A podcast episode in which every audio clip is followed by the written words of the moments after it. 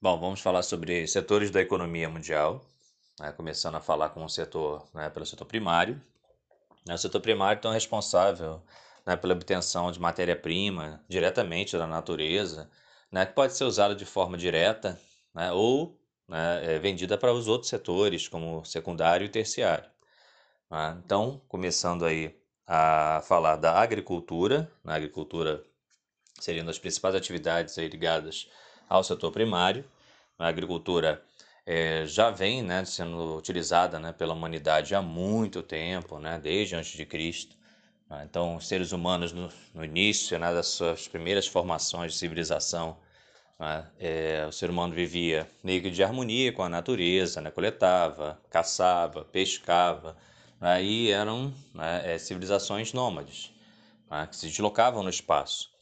Normalmente, né, chegava até um determinado local, né, caçava, coletava, né, pescava, até que aquele espaço fosse exaurido. Então, eles, né, se deslocavam para um outro, né, local para fazer as mesmas atividades, né, normalmente de forma sazonal, né, dentro das estações do ano. Né. Então, no hemisfério norte, né, no verão, se deslocavam mais para as latitudes mais elevadas, mais afastadas do Equador. No inverno, temperatura caindo, se deslocavam em direção ao Equador. Mesma coisa que no hemisfério sul. No verão, iam mais ao sul, né, com uma maior latitude, né, em busca aí, né, de áreas, né, ainda não exploradas. Depois voltavam no inverno. Então, sempre se deslocando.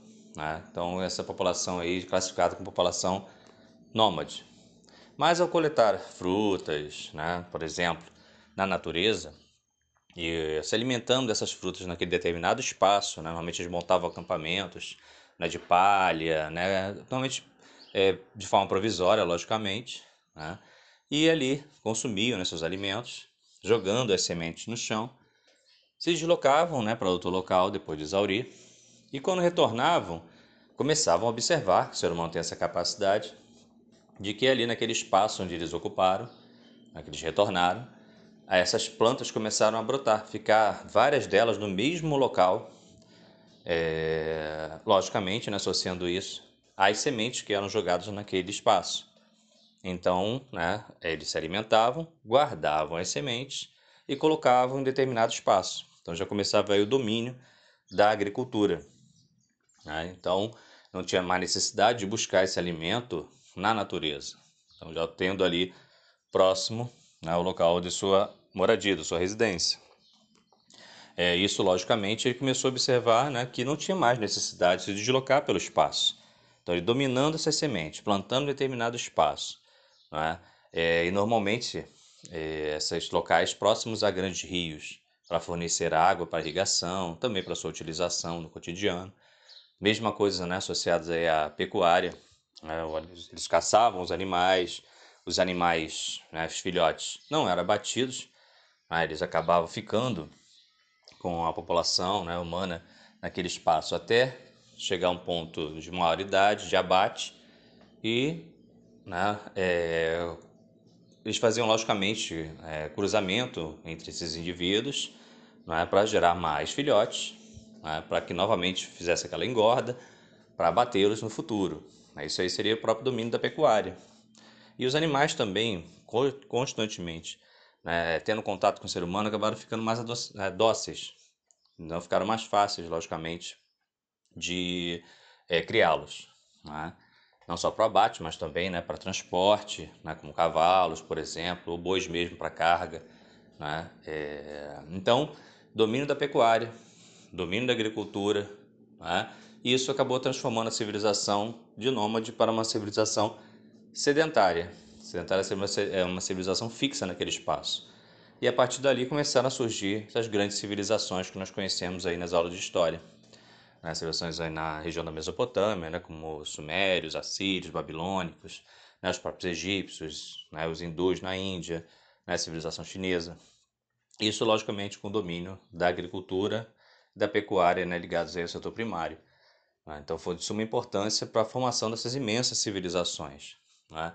E a partir dali, logicamente, já que não tinha necessidade mais de se deslocar no espaço, há necessidade agora de construir moradias mais estruturadas, mais resistentes, né? Começa também a questão de você fortificar o local, né, onde você reside, para evitar invasões, né? Porque terras férteis não são todos os lugares que tem, terras com acesso à água, né? Normalmente quando você estuda nessas aulas de história, como eu falei, buscando esses rios como o Nilo, né, Tigres e Eufrates na Mesopotâmia, Rio Indo, né, o Ganges na Índia, o Rio Amarelo, o Rio Azul na China, então sempre perto desses grandes rios e, né, formando essas grandes civilizações que acabavam, né, como você estuda em história, lutando entre elas para o domínio e controle dessas áreas de solo fértil próximo a grandes rios. Então são características aí, né, associadas aí ao setor primário, né, isso assume importância e, claro, né, com o passar dos anos, ele foi aí setor de grande destaque na economia mundial, sempre foi centro da economia mundial, até a chegada da Revolução Industrial. Né? Claro que, a priori, na primeira Revolução na Inglaterra, o impacto ainda não foi dos maiores, mas a partir da segunda Revolução, a indústria em si, ela acaba, né, suplantando a agricultura, né, e tornando ela aí, se subjugando, né, subjugando a agricultura, o setor primário de maneira geral, ao setor secundário, ao setor industrial. Vamos falar agora dos sistemas de produção agrícola, né? São as diversas, né, atividades agrícolas espalhadas aí, né, pelo planeta, né, e algumas técnicas, né, e características desses setores. Começando aí a falar por um setor chamado, né, setor itinerante, ou sistema itinerante agrícola. O sistema itinerante agrícola, ele é o mais rudimentar e mais simples de tudo. Normalmente praticado em países subdesenvolvidos, tipicamente subdesenvolvidos. Aqui no Brasil, com certeza, também temos áreas aí de plantio itinerante. As características, né, desse sistema é ligada à questão da policultura, ou seja, mais de uma atividade agrícola, né, duas ou mais atividades agrícolas no mesmo espaço, ligados aí principalmente à pequena propriedade, né, não são propriedades de grande extensão territorial, normalmente propriedades de menor extensão territorial, ligados à produção agrícola familiar, ou seja, a própria família, né? Normalmente pais, mães, filhos, ou uma pessoa ligada à questão da família também, avós, tios, que trabalham nessa propriedade. Né? Claro que, devido a menor, né, investimento, né, financeiro nesse setor, a produção é de uma forma meio que extensiva, né? Ou seja, com baixo uso de tecnologia, e a produtividade não é, logicamente, das maiores. Aí é direcionada ali ao mercado interno local, normalmente próximo a essa propriedade, normalmente sítios, chácaras, né? Você tem uma cidade pequena, média, próxima, até mesmo cidades grandes, né? Como é o exemplo aqui na região serrana do Rio de Janeiro, que tem muitos sítios e chácaras que fornecem leguminosas, frutas, para a região metropolitana do Rio de Janeiro. Então, são pequenas propriedades ligadas a esse setor itinerante que fornecem esse tipo de alimento que consumimos aqui na região metropolitana do Rio de Janeiro, que nós encontramos aí em hortifrutis, mesmo nos mercados. Então, a mecanização ali é praticamente nenhuma existente, as técnicas, como eu falei, ligadas mais a equipamentos rudimentares, como enxadas, pás, né, alguns arados aí, puxados até bois, cavalos. Né? Então, uso de tecnologia, uso de mecanização é praticamente nulo. Né? E, né, logicamente, para tentar, né, buscar um mercado maior ou até buscar o melhor preço, né, para os seus produtos, normalmente esses produtores itinerantes formam cooperativas agrícolas. As cooperativas agrícolas, ou seja, né, a junção de vários produtores, ligados a um determinado setor, né? No caso mesmo, né, essa policultura ligada ao hortifruti, né, que vende para esses grandes comércios aqui, né, nas regiões metropolitanas próximas. Se for um agricultor só, né, ele não consegue, logicamente, barganhar ou negociar um valor condizente para a sua produção. Mas quando eles se juntam em cooperativas, onde você tem ali 50, 80, até 100 agricultores juntos, aí já seria, não é, uma produção muito maior, né? Ou seja, eles conseguem, logicamente, um preço mais justo para o alimento vendido de uma maneira conjunta, né? Que beneficia, logicamente, todos os produtores. Né? Dessa forma, eles conseguem um melhor preço, e logicamente obtém um maior lucro, né? Infelizmente, em alguns lugares, até mesmo aqui no Brasil, onde você tem as áreas mais pobres, como a região do sertão nordestino, a produção itinerante é muito pequena, né? Porque as condições climáticas ali não são favoráveis devido ao clima semiárido e a falta de acesso à água. Então, a produção ali, principalmente no inverno, né, onde chega a temporada de secas, acaba sendo uma produção de subsistência. A produção de subsistência, logicamente, quando você tem ali a produção de alimentos para o próprio sustento da família, não gerando nenhum tipo de excedente. Então, infelizmente, muitos desses trabalhadores agrícolas, eles acabam se tornando aí trabalhadores de boias frias, né? Ou seja, acabam se deslocando para trabalhar em áreas de grandes fazendas, mesmo no Nordeste ou até mesmo aqui no Sudeste, para tentar buscar algum tipo de lucrabilidade, algum tipo de dinheiro para fornecer à sua família, para que ela possa se alimentar nesse período de seca extrema. Lembrando que na época de chuva, não é, a produção é utilizada para a família e também é armazenada para a época de seca prolongada. Então eles saem nessa época de seca para trabalhar em áreas de grande fazenda, né, para vender essa força de trabalho, e depois retornam na época de chuva para plantar em sua propriedade. Isso constantemente acontece todos os anos, né, infelizmente, quando, né, essa produção agrícola é realizada em áreas de solo, né, não muito fértil, ou de clima também não muito favorável. Bom, vamos falar agora dos sistemas agrícolas, né, o plantation e a agricultura comercial. São dois setores, aí, sistemas agrícolas, né, onde tem características similares, né, principalmente em relação ao tamanho da propriedade, ligados aí aos latifúndios, né, que são as grandes propriedades agrícolas, que aqui no Brasil também existem diversas, né, desde a época da colonização portuguesa, né, onde foram implementadas aí as Seis Marias, né, que são aquelas imensas terras doadas a nobres da coroa portuguesa, que até hoje ainda permanecem aí, né, na produção, né, do setor primário aqui no Brasil. Então, tem, né, essa característica comum de ter grandes áreas de produção. Outra característica comum, né, seria a produção direcionada ao mercado externo, diferente do itinerante, que era mais ao mercado interno local. Claro que também há a venda para o mercado interno, mas o foco, logicamente, é vender para o mercado externo, como no Brasil, por exemplo, que o foco, logicamente, vai ser o mercado externo, porque você pode vender essa produção agrícola, né, para os Estados Unidos, por exemplo, né, vendendo a dólar, ou para a Europa, vendendo a euro, né, mas nosso principal comprador, né, de produtos do setor primário aqui no Brasil, como os agrícolas, é o mercado chinês, né, devido à sua população gigantesca, né, logicamente, a necessidade de importação de alimentos. Então, nós temos aí, então, o grande propriedade, o latifúndio, a produção ligada, né, direcionada ao mercado, né, externo, né? Só que, logicamente, né, a produção de plantation, ela está mais associada a países subdesenvolvidos, né, como aqui no Brasil. Essa agricultura de plantation, como eu falei, que foi introduzida na época dos portugueses aqui, que nós estudamos em história, naquelas lavouras de cana-de-açúcar, né? Então, logicamente, não diferente do itinerante, você tem a monocultura, ou seja, apenas uma, né, atividade agrícola em toda a propriedade, que no caso aqui nos portugueses foi a introdução da cana-de-açúcar, né, e a utilização de mão de obra escrava. Então, esse modelo plantation de início, grande propriedade, direcionada, logicamente, lá ao mercado europeu, né, do açúcar, e usando mão de obra escrava, né. Mas até hoje, né, nós temos aí, né, sistemas de plantation no Brasil, não mais utilizando mão de obra escrava, né, mas uma mão de obra super explorada.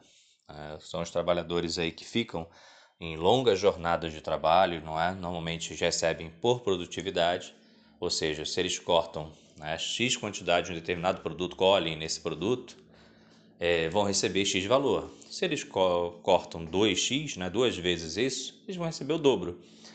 Normalmente o pagamento é muito baixo, né? Então, eles acabam trabalhando jornadas exaustivas, né, para não chegar aí a 14, né, horas por dia ou até mais, né, por salários que não são muito altos. Não tem vínculo empregatício, né, então há aí uma, né, imensa exploração do trabalhador agrícola no campo, né. Nós temos aí trabalhadores na área urbana que já são explorados, mas no campo isso se torna muito mais grave, né? E em alguns casos aí até denúncias de trabalho escravo, né? Porque muitos agricultores que vão trabalhar nessas áreas de fazendas isoladas, né? Se você tem ali uma monocultura de cana, não tem como ele se alimentar desse produto, né? Porque normalmente vai ele e sua família morar nessa propriedade.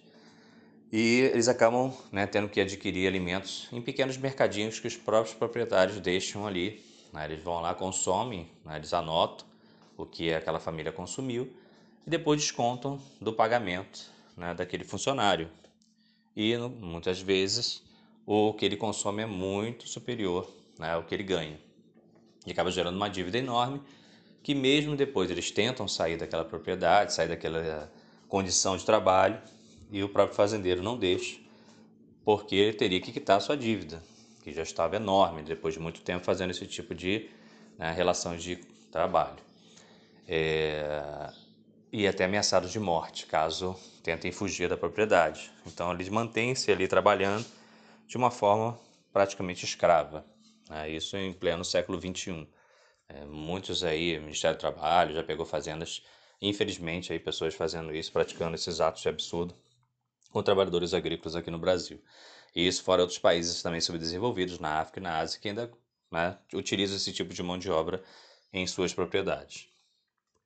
Então, a agricultura, como eu falei, de plantation tem essa característica, né? É uma produção mais extensiva porque ela não usa muito maquinário, ela usa trabalhador humano super explorado. Já a agricultura comercial não, ela já é mais típica de países desenvolvidos de grande extensão territorial. Também tem no Brasil, não é? Imensas fazendas também, né? Latifúndios, mas usam máquinas no lugar do trabalhador humano. Os Estados Unidos é um exemplo clássico disso, né? Seus belts agrícolas, essas imensas fazendas produtoras de cereais, usam intenso maquinário, colheitadeiras, ceifadeiras, irrigadoras, né? São máquinas que substituem o trabalho humano. Claro que isso gera um desemprego gigantesco e maciço no campo.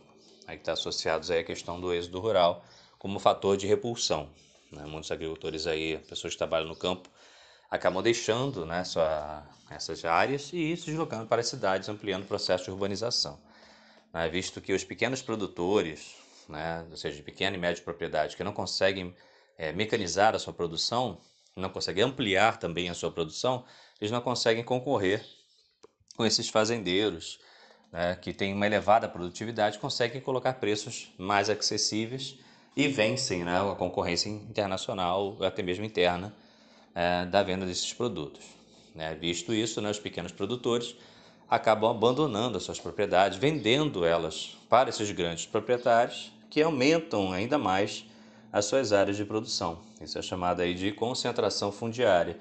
Há uma ampliação com a mecanização, principalmente na terceira revolução industrial, né, e a revolução verde, né, que também é chamada aqui no século XX, onde essas tecnologias chegam ao campo, acaba gerando essa diferenciação muito grande. Pessoas que conseguem ter acesso a essa mecanização, essas novas técnicas, né, modernas agrícolas, enquanto, né, pequenos produtores não conseguem ter esse acesso e acabam não ganhando, não conseguindo vender a sua produção, abandonam suas propriedades, vendem suas propriedades, vão para as cidades.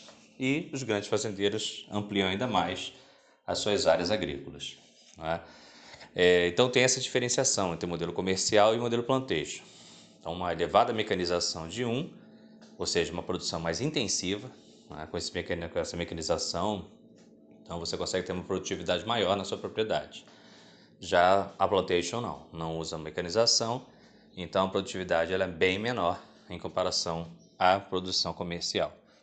Então, esses aí são esses sistemas que usam grandes propriedades monocultoras, né? Uma mecanizada, né, intensiva, que é o comercial, e a outra não mecanizada, usando trabalhador humano, e uma produção extensiva, que é o plantation.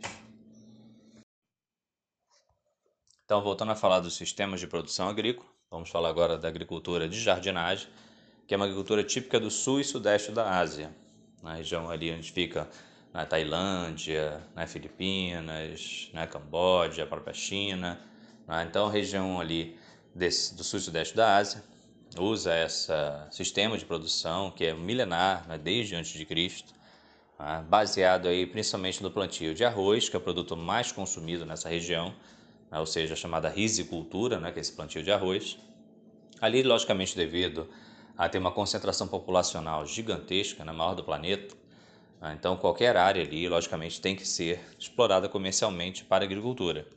Mas, ao mesmo tempo, ali se localiza a maior cordilheira de montanhas do mundo, que é o Himalaia, onde fica a maior montanha, o Everest do planeta. Mas plantar nessas áreas extremamente íngremes não é, logicamente, benéfica para a agricultura.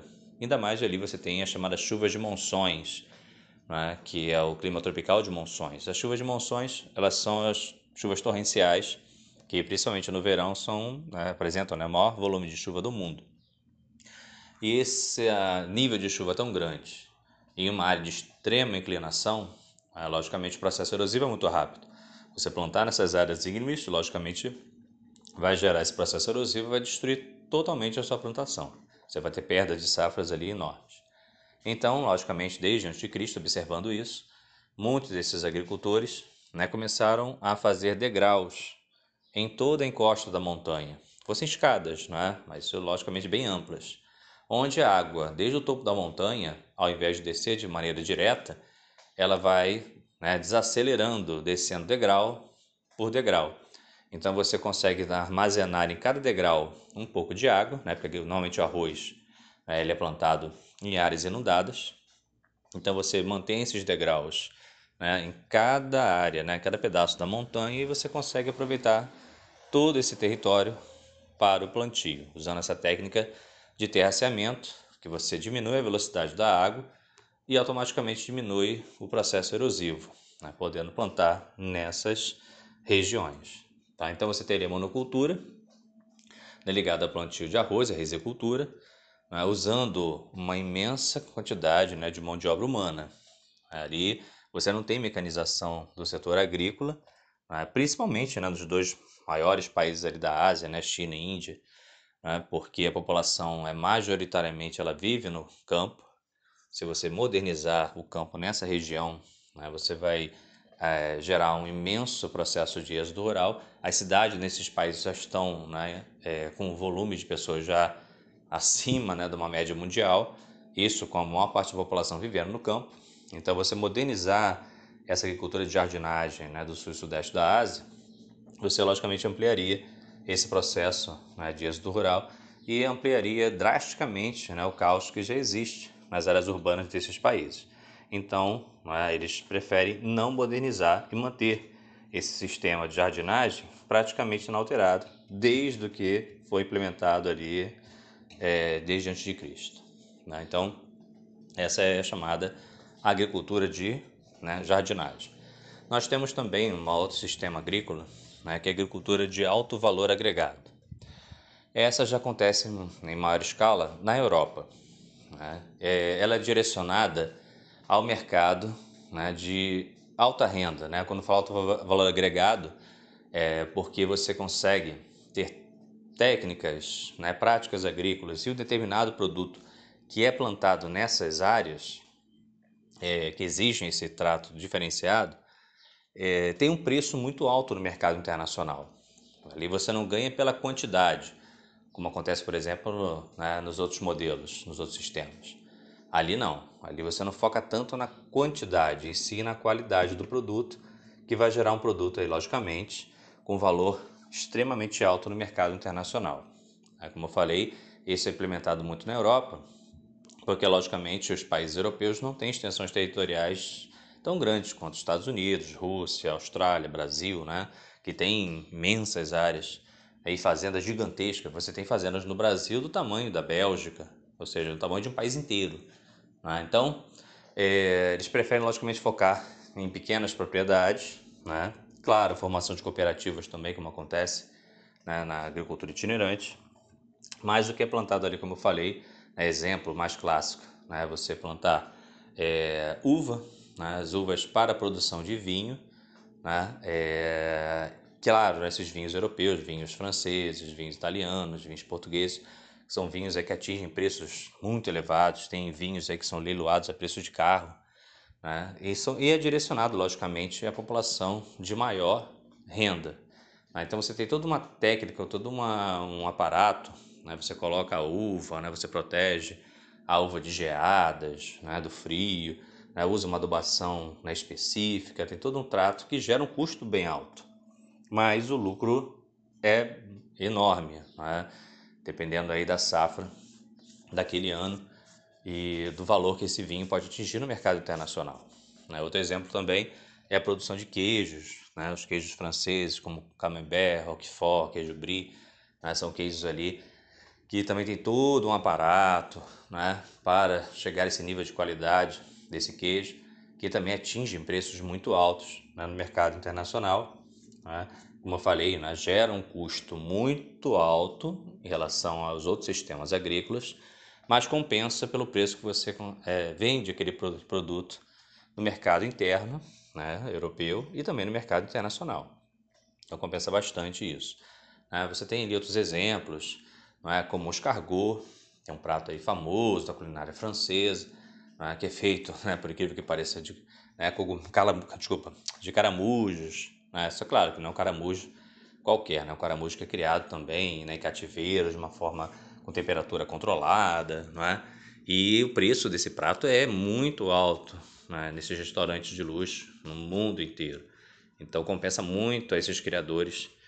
Você tem exemplo também do caviar, né, que você tem criadores ali do esturjão, que é um peixe do Mar Negro ali, né, no litoral ali da Bulgária, da Romênia, que também usam esse tipo de criação, né, específica ali com muito custo, mas a gente já sabe que o preço, né, do caviar é muito alto. Estou falando do caviar negro, né, que é o mais caro, né, de todos. Então, no final, esse tipo de produção, né, que é produção de alto valor agregado, compensa bastante, né, porque esses agricultores europeus conseguem atingir lucros aí muito elevados, né, diferente dos outros sistemas que necessitam de áreas muito grandes, né, para conseguir vender pela quantidade, não pela qualidade em si. Aqui no Brasil, por exemplo, você tem fazendas enormes, né, e aqui no Brasil você tem ali o foco na produção de soja, né? A soja é um dos principais produtos agrícolas aí do planeta, e o Brasil está entre os maiores produtores do mundo, junto com os Estados Unidos. Mas você tem imensas áreas, né, para você ter uma quantidade de soja enorme para atingir uma lucrabilidade. Enquanto nessa produção de alto valor, você não tem necessidade de áreas tão grandes e nem de uma produção tão, né, exorbitante.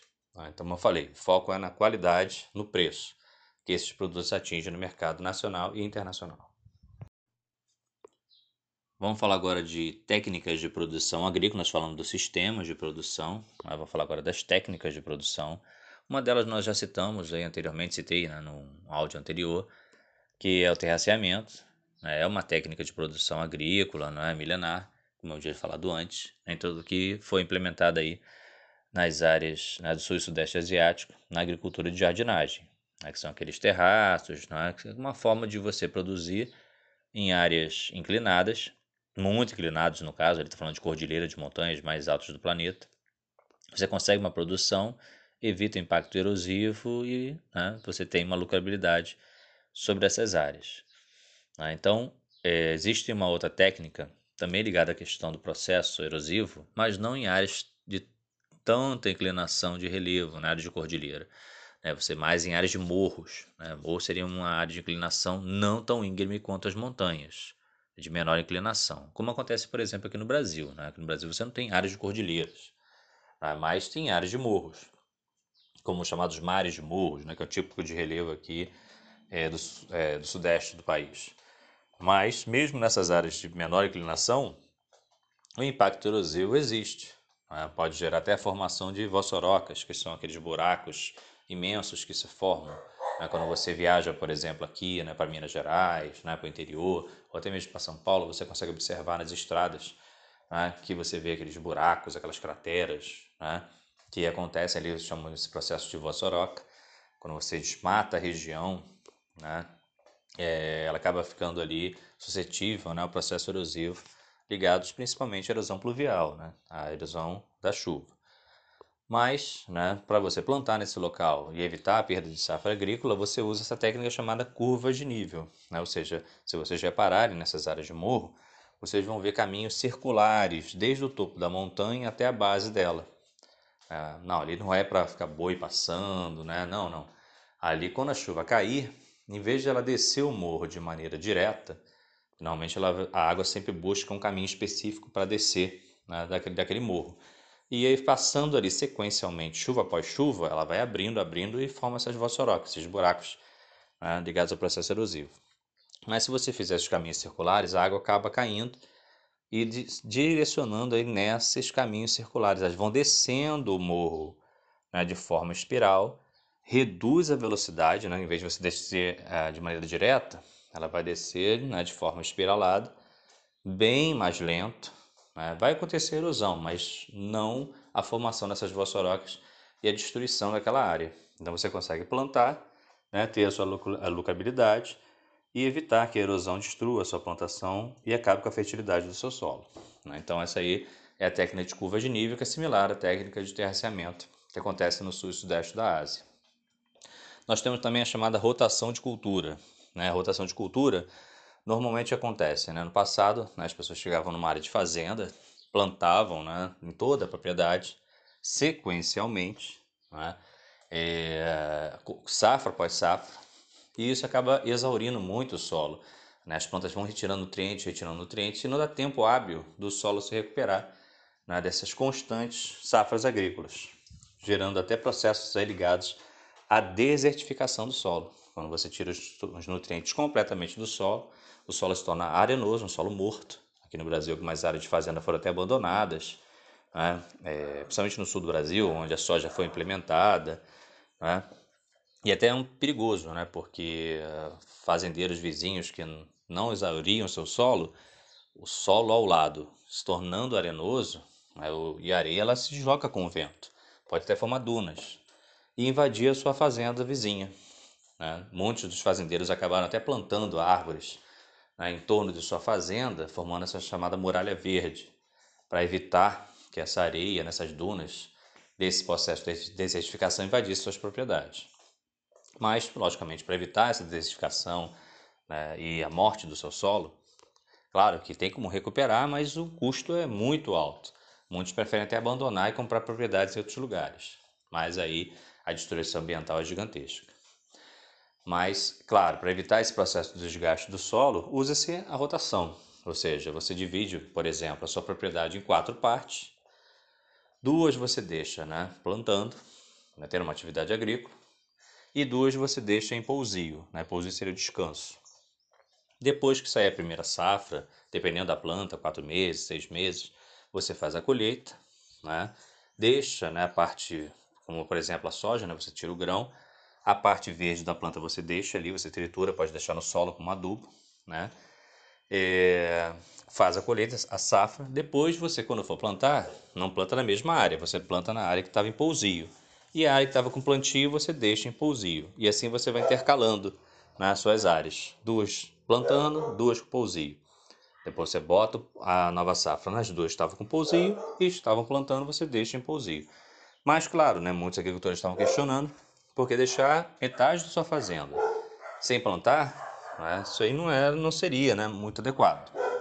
Então, para solucionar esse problema, eles começaram a plantar nessas áreas que estavam em pousio outro produto, né, não o mesmo, como por exemplo a soja. Né, você planta soja em 2 e nos outros 2 você planta produtos que não absorvem do solo os mesmos nutrientes que é a soja, ou com o produto principal que você esteja plantando. Por exemplo, amendoim, né? O amendoim é um produto aí que está sendo bastante utilizado, né, intercalando com a soja. Ele fixa, né, nitrato, né, no solo, né, ele absorve, né, do ar o nitrogênio e fixa no solo, transformando, né, em nitrato. Isso até a biologia depois, né, vai explicar para vocês melhor esse processo. Mas só para deixar claro que o nitrato que o amendoim fixa no solo, ele é excelente para a soja. A soja ela absorve muito nitrato. Então é até vantajoso, porque quando você faz a colheita do amendoim, vende, gera um lucro, e você ainda fertiliza o seu solo, para quando você fizer a rotação e colocar a soja naquele espaço do amendoim, o solo vai estar cheio de nitrato, rico para a soja, e a safra de soja vai ser imensa. E você joga o amendoim para o outro local, né, onde estava a soja anteriormente, para refertilizar aquela área. Então, dessa forma, você aproveita 100% do espaço e gera lucro, né, em todas as áreas. Tá? Isso é feito até mesmo na pecuária, nessa rotação. Porque se você deixar o gado solto na fazenda, se você repara bem, em muitas fazendas você tem aquelas baias, né, aquelas divisões da fazenda. Mas fala, pessoal, para que isso, né? Não, isso é logicamente para quê?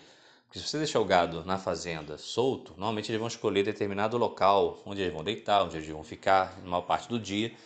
E o gado pisando constantemente naquele espaço, ele pode gerar compactação do solo, né? Ele pode transformar um solo impermeável. A água da chuva não infiltra, né? Não gera oxigenação do solo, pode gerar morte, né, de bactérias fertilizantes, né, de próprias minhocas, né, no processo de adubação. E matar o seu solo. O solo pode ser desertificado por compactação. Mas se você dividir na fazenda, você pega o gado, coloca comendo, né, pasto em uma área. Depois você, né, passando alguns meses, você joga para uma outra área, depois joga para outra e vai circulando. Dá tempo daquela primeira área se recuperar, aí depois você volta para o gado para aquela área inicial. Então a rotação é fundamental hoje, né, para evitar aí a destruição, né, do seu solo e você perder a sua propriedade, né? Então a rotação de cultura aí é fundamental. Outros dois processos aí, de técnicas agrícolas, nós temos a calagem. Na calagem normalmente eles usam cal virgem, não é esse cal que nós pintamos a parede, não, que é um cal químico. Cal virgem é retirado da rocha calcária, né? Que a rocha calcária ela tem uma característica de ser um elemento básico, né, dentro da questão do pH, né? E aqui no Brasil nós temos solos muito ácidos, né, devido à maior ferruginosidade do nosso solo. Então, para eliminar esse nível de acidez, que isso acaba inibindo o crescimento de algumas plantas, o solo ele é arado e misturado com esse cal virgem, nesse processo de calagem. Porque aí você tem um equilíbrio do pH e você pode plantar normalmente nessa área. E um outro processo aí é a chamada compostagem, né? A compostagem ela é muito usada na produção orgânica, que eu vou falar com vocês agora no próximo, né, áudio, no próximo podcast.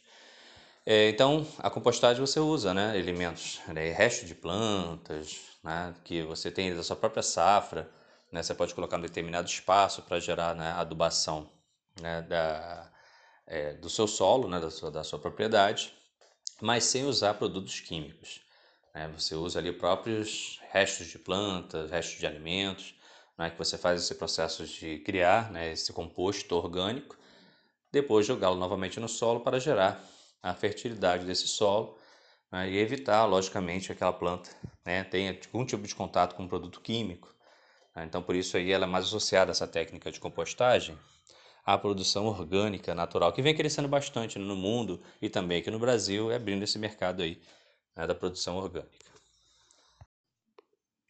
Bom, fechando agora o setor agrícola, não é? Vamos falar da produção, não é, de orgânicos, que a gente tinha falado, né, um pouco anteriormente, com a técnica de compostagem, né, e, claro, na produção dos transgênicos, né? Os transgênicos aí que foram, né, chegaram aí na década de 70, 80, né, com a terceira revolução industrial, ligados ao setor, né, tecnológico, né, tecnologia aí de ponta atual, que não chegou só na cidade, também chegou no campo, né? Então, a produção de transgênicos hoje aí se espalhou, né, pelo território brasileiro, em vários países aí você tem, né, essa produção de produtos transgênicos, né, ligados aí à engenharia genética, que é um setor, né, que vem se destacando bastante, né? E basicamente, né, seria, né, você tem a criação em laboratório, né, de espécies, né, que são, né, digamos assim, mais produtivas e mais resistentes que as espécies que existem, né, na natureza, que até mesmo podem ser plantadas em áreas de climas mais adversos, em solos menos propícios. Então você consegue ter uma ampliação, né, das áreas de produção, né, e, logicamente, uma produção agrícola muito maior, né, com a introdução da produção de transgênicos. Você pode ter, né, uma manipulação genética de plantas da mesma espécie, né, ligado somente à engenharia genética. É exemplo clássico, né, você tem, por exemplo, milho, né, você tem milhos aí que é uma determinada espécie, você tem ali uma espiga de milho muito grande, mas com poucas sementes. Mas você também pode ter uma outra espécie que a espiga não é tão grande, mas gera muitas sementes. Então, através, né, da engenharia genética, você consegue isolar o código genético. Hoje nós conseguimos isolar o código genético de todas as espécies, inclusive a nossa, né, humana. Você pega, né, essa manipulação desse código genético desse milho, né, onde tem essa característica de ter essa espiga muito grande, isola, né, esse código genético, pega da outra espécie, né, essa característica de gerar muitas, né, sementes, e junta. Aí você cria uma espécie nova de milho que gera uma espiga grande com muitas sementes, ou seja, extremamente produtivo, né, essa nova espécie criada em laboratório. Normalmente, né, e claro, né, você tem ali também a introdução de códigos genéticos em algumas espécies, né, que nós consumimos no cotidiano, como milho, né, o trigo, a soja. Você pode pegar código genético de outras espécies de plantas, até mesmo espécies que o ser humano normalmente não consome, mas, né, que gerem naquela, né, determinada espécie que nós consumimos algumas características de resistência. Né? Você pode pegar ali uma planta, por exemplo, aqui do Cerrado brasileiro, né, que são plantas aí que resistem a uma prolongada período sem chuva. Então você pega esse código genético dessa resistência dessa planta e introduz na soja. Aí você pega ali o nosso solo, como eu falei, um solo muito ácido, né? Um solo ali meio complicado, que tem que ser trabalhado, né, antes de ser plantado. Mas você pode pegar um código genético, então, novamente, do Cerrado, de uma planta do Cerrado, que resiste a esse nível de acidez, que ela cresce normalmente, né, mesmo em solos extremamente ácidos, e colocar essa característica na soja. A soja normalmente ela tem safras de 6 e 6, né, meses, ou seja, 2 safras por ano. Mas tem plantas aí que geram sementes em 4 em 4 meses. Ou seja, ao invés de você ter 2 safras de soja em um ano, você pode ter 3 safras de soja. E você introduz esse código genético nessa soja que você está criando no laboratório. Né? Então, plantas ali que resistem à falta de água, a solos ácidos, tem mais produtividade, né, mais resistência, né? Tem casos aí até mesmo de plantas que exalam odores que afastam as pragas, né? Porque tem plantas na natureza que fazem isso. Então você pode criar espécies que já fazem isso para evitar o uso de agrotóxico. Tudo isso reduz também o custo de produção, aumenta a produtividade e logicamente o lucro, né? Só que, né, grande problema ali, claro, para o agricultor, para quem está plantando, é excelente, porque você tem produtividade maior, você reduz custos aí com calagem, com agrotóxico, né, com todo o preparo do solo, né, você precisa ficar irrigando com máquinas irrigadoras gigantes. Não, a planta já resiste a tudo isso. Você tem a sua safra, né, aí, em alguns casos até 3 safras ao invés de 2, então logicamente é muito vantajoso para o agricultor. Mas é aquela incógnita, né, porque nós estamos aí no meio de uma pandemia, né? Então nós estamos aí passando por problemas, né, que alguns filmes de ficção aí falavam no passado, que hoje algumas coisas estão se tornando realidade, infelizmente, e nós estamos, né, meio que manipulando geneticamente as espécies e consumindo, né, códigos genéticos que nós estamos colocando no nosso corpo de espécies que nós ainda não temos estudos específicos como ela reage, né, no corpo humano, porque o ser humano nunca consumiu essas plantas ou esses códigos genéticos dessas plantas. Então, nós estamos criando aí chamadas, alguns casos colocam, né, como chamados super transgênicos, né? Você tem plantas aí que já vem até com insulina, né? Você tem que fazer aquelas injeções de insulina, não é? Você pode criar espécies aí que já vêm, né, com essa substância, sem necessidade, né, das pessoas diabéticas só consumir essa planta, né? Você já tem essa característica, né? Você tem, então, N possibilidades, mas sem ainda ter uma certeza real de que impactos ela pode gerar na saúde humana, já que nós estamos aí manipulando esses códigos genéticos, nos alimentando desses códigos genéticos, jogando no nosso corpo diferentes códigos genéticos, como eu falei, né, que até de espécies que nós não consumimos. Lembrando que, né, nas aulas de biologia, novamente, vocês vão falar sobre isso. Existem seres aí que estão constantemente em contato conosco, né? Exemplo aí o nosso amigo, né, coronavírus, né? Os próprios vírus, eles são extremamente mutáveis, né? Seres extremamente mutáveis. Então, tendo contatos aí com novos códigos genéticos no nosso corpo, podendo gerar aí futuras doenças aí que não existiam antes. Então, tudo isso aí é muito preocupante em relação a isso, né? A pessoa pensar primeiro na lucratividade, né, de um produto transgênico em relação à própria saúde da humanidade, né? Por isso, na via contrária a isso, nós temos a produção, né, orgânica, né, que aqui no Brasil ainda está meio que engatinhando, mas na Europa principalmente, né, os europeus têm um foco maior na questão da saúde, consomem avidamente produtos orgânicos, muitos aqui até plantados aqui no Brasil, né, porque muitos aí representantes, né, da União Europeia vêm para o território brasileiro, né, para analisar, né, as questões aí de produção, se elas ganham o selo de exportação da União Europeia, se passam por todo o crivo, né, e análise desses fiscais. Né. Logicamente, se a produção orgânica ela não vai poder utilizar os nossos conhecidos agrotóxicos, né, agrotóxicos aí, que são borrifados em lavouras, né, aqui no Brasil e no mundo todo. Né. Muitos agrotóxicos aqui no Brasil são proibidos na Europa, então é uma leva muito maior. Infelizmente, nos últimos anos, aí, os governos vêm liberando alguns agrotóxicos que são extremamente nocivos à saúde humana. Em alguns países, muitos aí que são extremamente tóxicos estão sendo utilizados nas lavouras. O exemplo clássico aí é a Índia, né? A Índia ela usa alguns agrotóxicos que nem no Brasil, né, são autorizados. E teve casos aí da chamada doença, né, dos ossos de vidro, porque esse agrotóxico eles acaba diminuindo a calcificação dos ossos, principalmente nas crianças, nos fetos das crianças, né? Ou seja, antes da criança nascer. Quando ela já nasce com ossos muito finos, devido a essa baixa calcificação ligados ao consumo de água com esses agrotóxicos. Porque normalmente os agrotóxicos são borrifados nas lavouras, a chuva acaba levando esses agrotóxicos, né, para os rios, né, e os rios levando até poços artesianos em cidades, ou diretamente nos rios, né, onde a população consome, porque país muito pobre como a Índia não tem água encanada e tratada.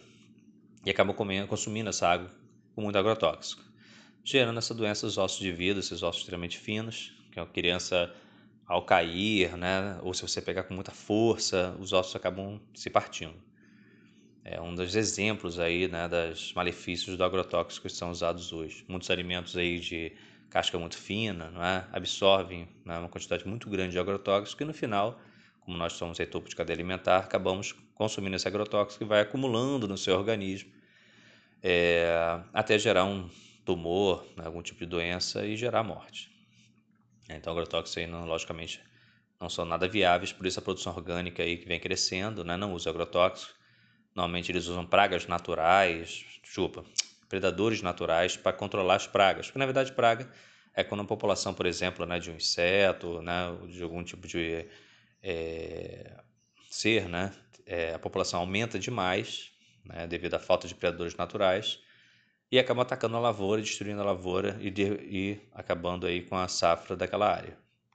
Então, ao invés de você borrifar com agrotóxico para matar essa praga, né, e, claro, né, com o risco aí do agrotóxico, como eu já falei, né, ainda ficar na planta, ficar no solo, ir para a água, em toda a questão aí do agrotóxico, você usa predadores naturais, né? Exemplo é o pulgão, né, que é um inseto aí que ataca muitas lavouras aqui no Brasil, um inseto muito pequenininho, né, que fica aquela cor branca nas folhas da planta.